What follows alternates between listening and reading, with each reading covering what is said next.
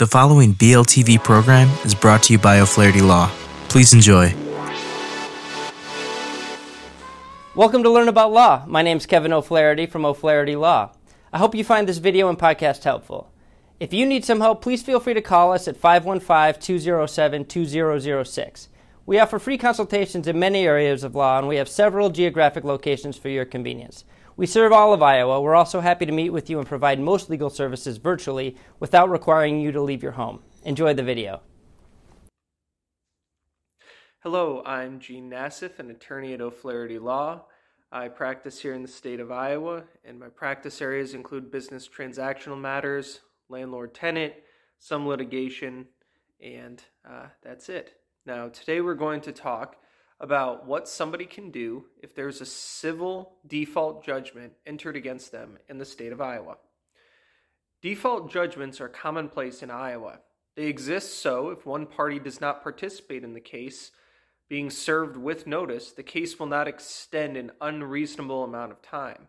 In Iowa, the civil original notice must state that the judgment by default may be rendered for the relief demanded in the petition if the respondent fails to file a motion to answer within typically 20 days. This article will discuss the various aspects of default judgments and cover what you can do if you ever face one. what are some reasons a party may be in default? There are, several situations in which an individual may find himself or herself in default. These include failing to file an answer or a motion after being served with a petition, withdraw, withdrawing a pleading without permission to replead, failing to present for trial, failing to comply with any order of the court, and finally, any other act designated uh, designated as a default under Iowa Code. How does a party ask the court to find the other party in default. A party may request that the other party be found in default if the party has done any of the uh, prior mentioned things.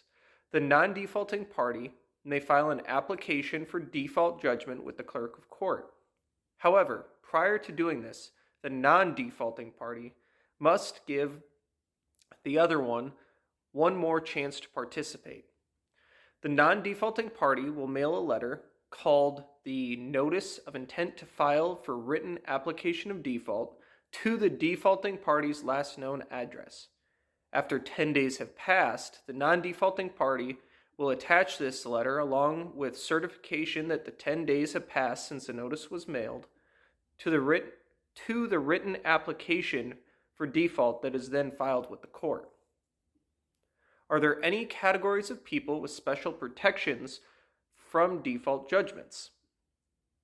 Note that if a party suffers a legal disability, such as they're a minor, a person in a hospital that's mentally ill, a person considered incompetent or mentally incapable of conducting a defense in trial, or as a prisoner incarcerated in a penitentiary, penitentiary there are some uh, protections that they can use to prevent themselves from facing default judgments. In these cases, the other party cannot obtain a judgment against a protected person unless a guardian ad litem or the attorney, or in the cases of minors and certain adults, a conservator or guardian appears at trial to present a defense.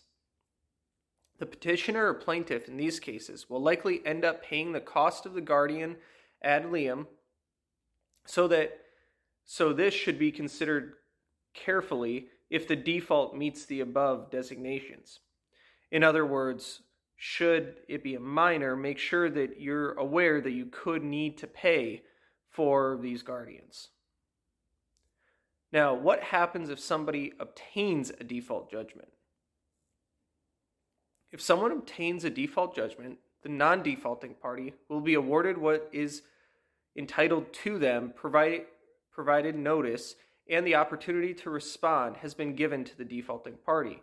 If the desired amount is a definite amount of money, the non defaulting party will file an affidavit stating, stating that they are entitled to that sum of money. And then they will request the clerk to approve it.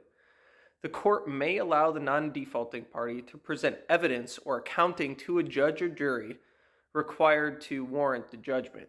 In other words, they might be required to show that the sum is proper.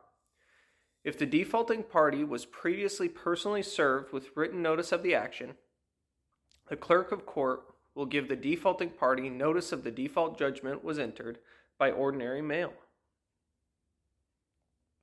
How would a party against whom a default judgment is entered have the default set aside? If the defaulting party receives notice of a judgment that was entered against them, they will have the opportunity to try and have the default set aside. This means that the case will be reopened and the defaulting party would participate in, in, the case like they normally would. The defaulting party will need to file a motion and show that there was good cause for being in default. The court may set aside a default or judgment for mistake, inadvertence, surprise, some sort of excusable neglect, or some unavoidable casualty. No more than 60 days can pass after the entry of a judgment prior to filing a, mo- filing a motion to set aside the default. The defaulting party has a burden to plead and prove good cause. Good cause is a sound, effective, and truthful reason, something more than just an excuse or an apology. It must rise to the grounds enumerated in the rule mistake, inadvertence, surprise, excusable neglect, or unavoidable casualty. Good cause also requires at least a claim of defense asserted in good faith. The court prefers to allow a determination of controversies on their merits, but will not set aside a default notice where the defaulting party fails to show any effort to appear in response to a due and timely notice. Mistake, inadvertence, or excusable neglect imply conduct by the defaulting party that relieves the party from default.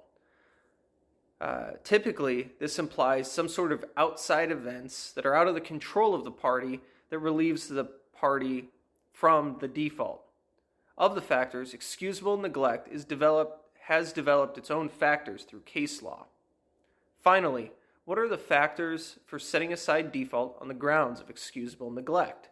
These factors include whether the default defaulting party actually intended to defend the case, whether the defaulting party asserted a claim or defense in good faith, whether the defaulting party uh, willfully ignored or defied the rules of procedure or was in default simply as a result of mistake, and finally, whether relief is warranted should not depend on who made this mistake.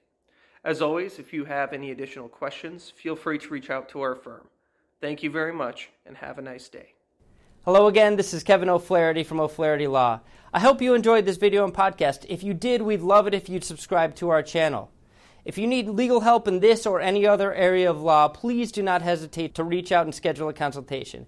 Most consultations are free and all can be conducted remotely if you'd like. Please email us, book online, or call us at 515 207 2006. We have many locations for your convenience. We serve all of Iowa. Thank you again for watching.